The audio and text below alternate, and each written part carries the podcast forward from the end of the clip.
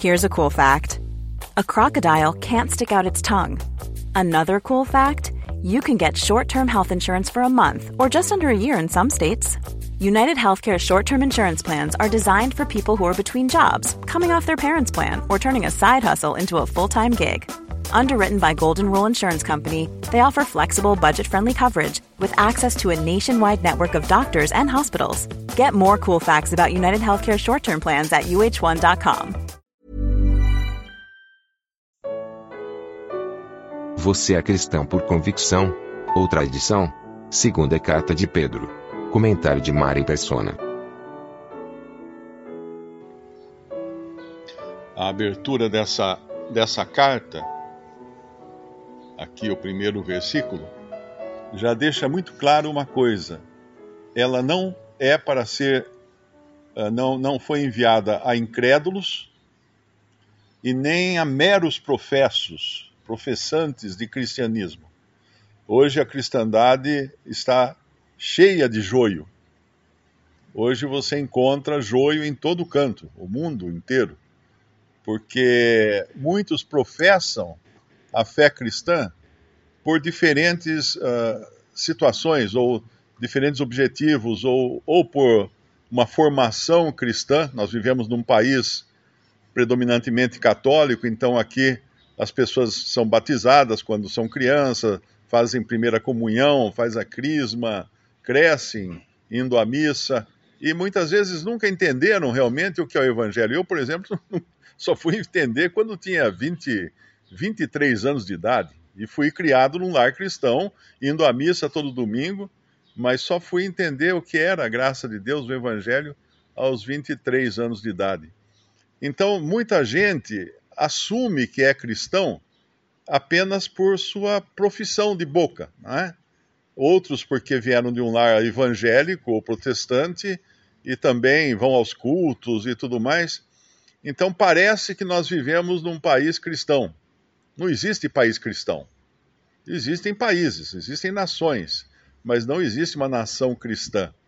Então aqui ele é bem, bem claro servo Simão Pedro, servo e apóstolo de Jesus Cristo, aos que conosco alcançaram fé igualmente preciosa, pela justiça do nosso Deus e Salvador Jesus Cristo.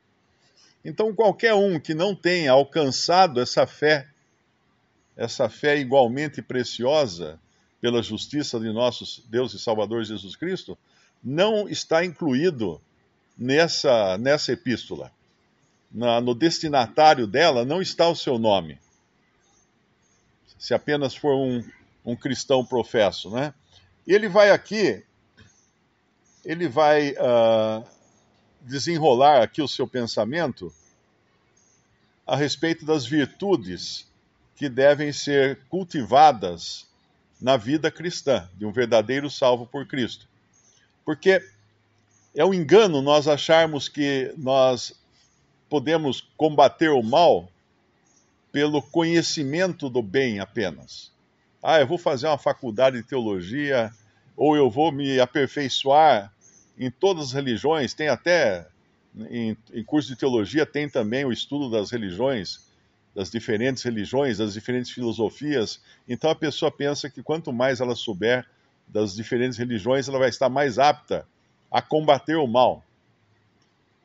Porém, o que a gente aprende aqui, vai aprender dessa epístola aqui, é uma série de, de atributos que ele vai começar a falar a partir do versículo 3, visto como o seu divino poder nos deu tudo o que diz respeito à vida e piedade pelo conhecimento daquele que nos chamou pela sua glória e virtude. Então, não é o conhecimento de, de teorias, de religião, religiões, de, ou mesmo decorar a Bíblia de capa a capa, como tinha aquele cara que aparecia no Silvio Santos e conseguia uh, citar qualquer versículo da Bíblia, qualquer capítulo da Bíblia de memória.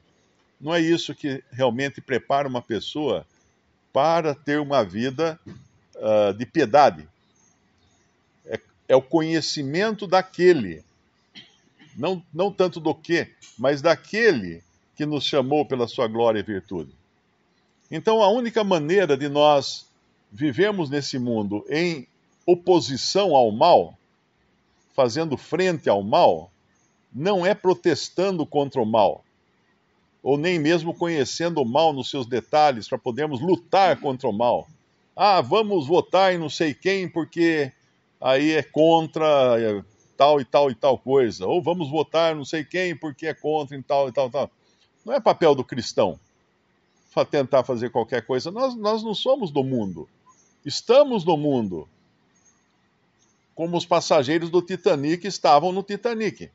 Mas nenhum deles pegou um balde de tinta e um pincel e começou a pintar o casco do navio depois que ele bateu no, no iceberg. Eles simplesmente pularam no, no barco salva-vidas. Não, não, não tinham o que fazer com o navio, o navio ia afundar.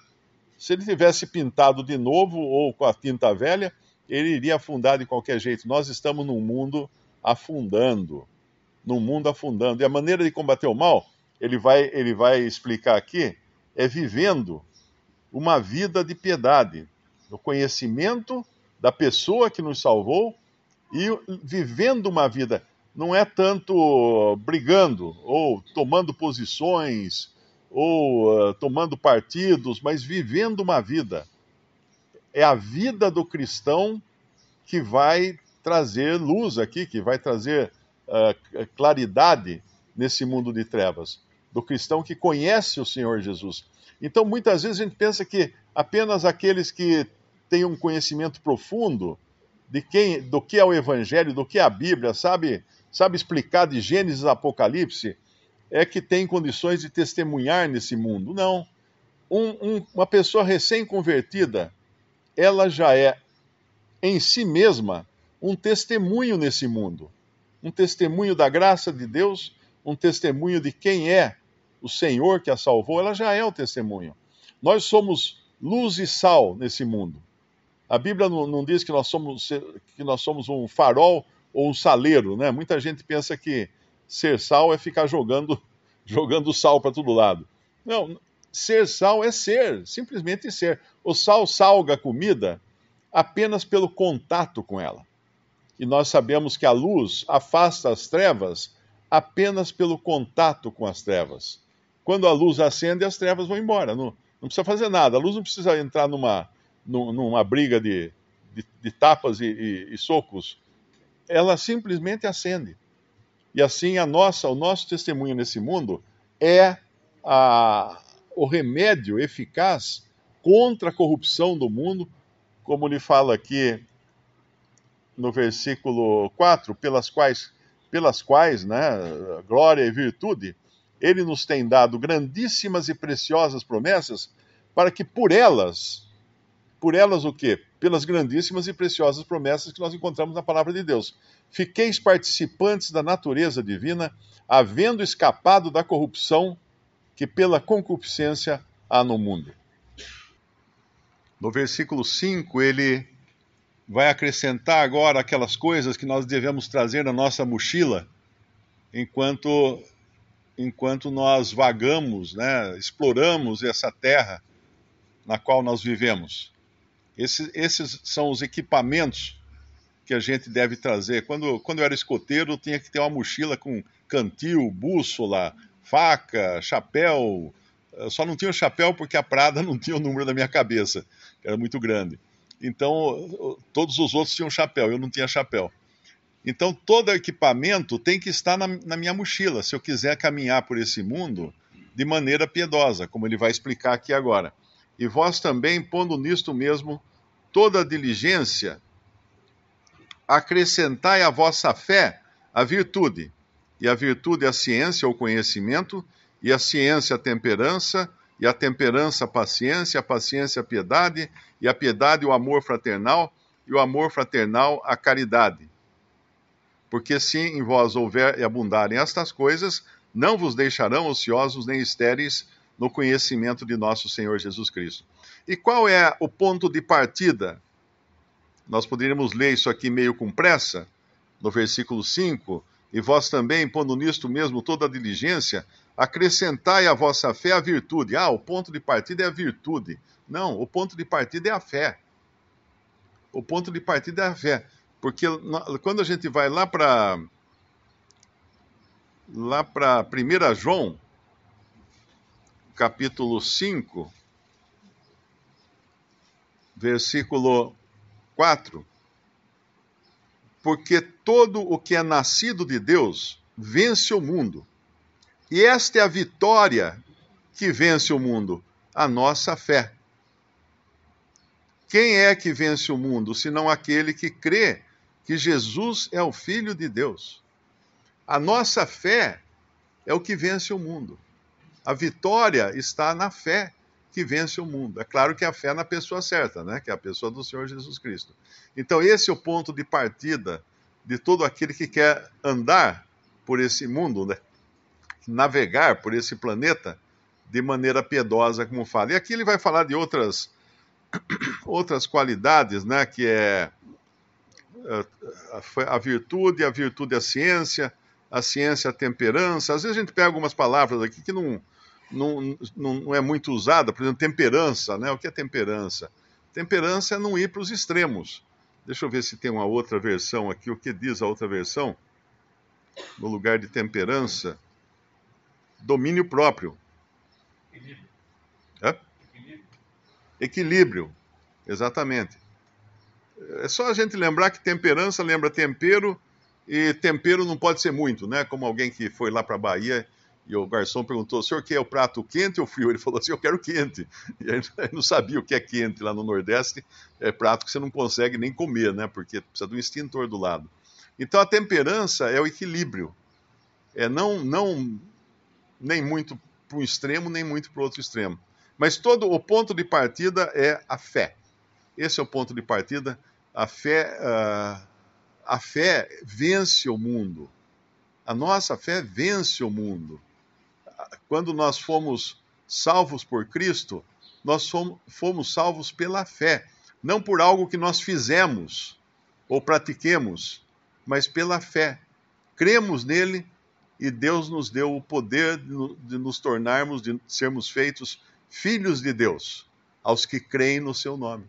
Começou tudo na fé. Ponto de partida é a fé uma coisa que aprendemos, né, quando cremos no Senhor Jesus, é que nada vem de nós mesmos. Não tem nada que a gente tenha trazido na nossa conversão. Dizendo, como, a única coisa são, quer dizer, trouxemos, trouxemos os nossos pecados, né? Trouxemos os nossos pecados e apresentamos na nossa confissão de pecados quando nós nos convertemos a Cristo. Aliás, é sempre bom lembrar que um crente não, não pede perdão de seus pecados, porque ele foi perdoado uma vez já. Quando nós cremos no Senhor Jesus, lá atrás, né, no, no começo da nossa, da nossa conversão, nós recebemos o perdão. Mas que perdão é esse? Que, que tamanho é esse perdão? O perdão de todos os nossos pecados. Porque na cruz ele levou sobre o seu corpo os nossos pecados. Quais? Todos, porque nós nem existíamos ainda na época. Então, todos os nossos pecados foram depositados sobre ele ali na cruz. E, e não há nada que a gente possa querer trazer para, para a nossa vida de salvos agora. Fala assim, não, mas eu, eu antes era uma pessoa muito honrada, então agora eu vou continuar sendo honrado dentro do, do cristianismo. Não é assim que funciona. Tudo nós recebemos. Tem um, um versículo em 1 Pedro, capítulo 2, versículo 9: Mas vós sois a geração eleita, o sacerdócio real, a nação santa, o povo adquirido, para que anuncieis as virtudes daquele que vos chamou das trevas para a sua maravilhosa luz. Nós somos, nós somos salvos por causa de um chamado que o Senhor fez. Nós atendemos um chamado, mas o chamado partiu dele. A decisão foi sempre dele. E isso, isso ele já tinha decidido antes da fundação do mundo. Então nós ele nos chamou das trevas para a sua maravilhosa luz.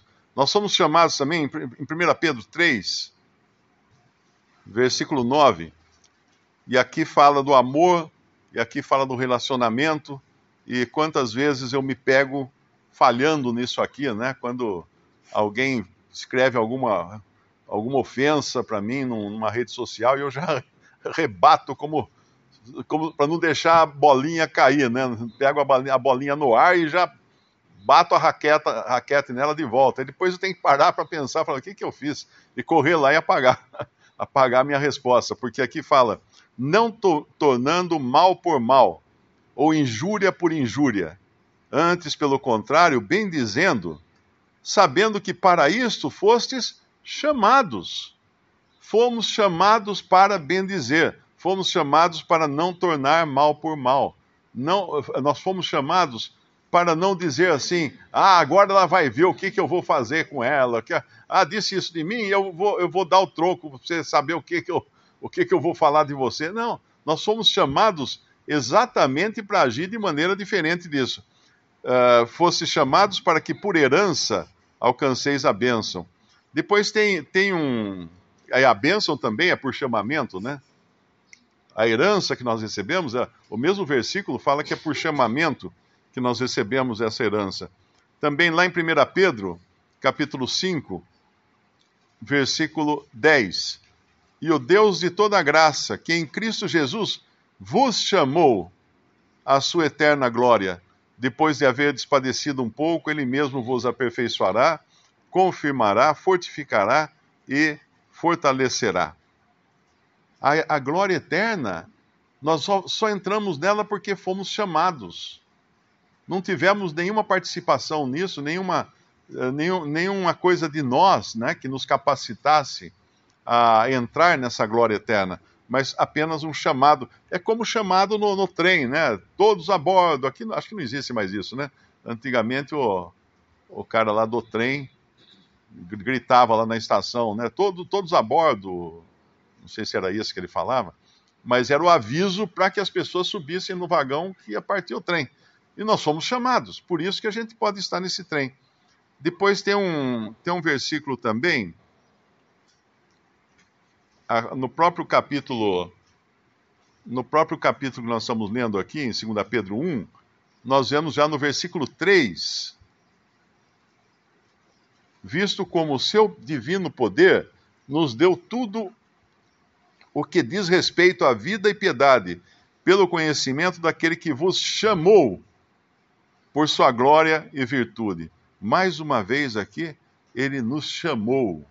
E nós só, só fomos beneficiados por termos atendido a esse chamado, mas só pudemos atender esse chamado pelo poder e graça do Senhor e pelo Espírito Santo. Eu sempre lembro daquela aquele caso de uma durante a crise econômica dos anos 29, acho que foi, né? Uh, teve um teve um, uma, uma chamada para emprego, né? Nos Estados Unidos ou na Inglaterra, se não me engano. Eles estavam precisando de, de telegrafista. Uma companhia de navegação precisava de telegrafista, porque antes, antes o rádio, que as pessoas se comunicavam falando, elas podiam se comunicar pelo radiotelégrafo, que era fazendo bip, bip, bip, dando toquinhos, né, para se comunicar. Aí fizeram um chamado lá, puseram um anúncio no jornal, Aí a sala lá de, da empresa se encheu de candidatos. E todos ficaram ali sentados esperando para saber quem, quem seria chamado para entrevista, né? Aí todos escutaram, tinha, tinha uma porta fechada e ali era a porta da, da sala do gerente. Aí todos escutaram um, alguém batendo na porta, toc, toc, toc, toc, toc, toc, toc, toc, toc, na porta do gerente pelo lado de dentro. Aí um daqueles lá levantou, foi até lá, abriu a porta e entrou fechou a porta, daqui a pouco ele saiu, foi embora, aí saiu o gerente atrás e falou, pessoal, já, já temos o candidato contratado. Aí todo mundo reclamou. Oh, mas como? Ninguém chamou? Não, eu chamei. Eu chamei a hora que eu bati na, na porta, em código Morse, quem, quem quiser ser contratado, entre na minha sala. Só entrou um. Então, atender ao chamado, claro que nós sabemos que é por graça do Espírito Santo que isso aconteceu, mas foi o primeiro passo para que pudéssemos entrar nessa, nessa esfera de bênção na qual nós hoje estamos.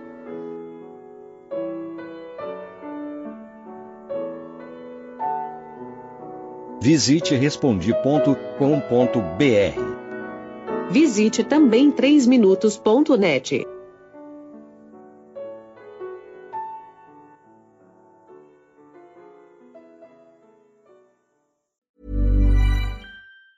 Hi, I'm Daniel, founder of Pretty Litter. Did you know cats tend to hide symptoms of sickness and pain? I learned this the hard way after losing my cat, Gingy. So I created Pretty Litter, a health monitoring litter that helps detect early signs of illness by changing colors, saving you money and potentially your cat's life. Pretty Litter is veterinarian developed, and it's the easiest way to keep tabs on your fur baby's health right at home. Go to prettylitter.com and use code ACAST for 20% off your first order and a free cat toy. Terms and conditions apply. See site for details.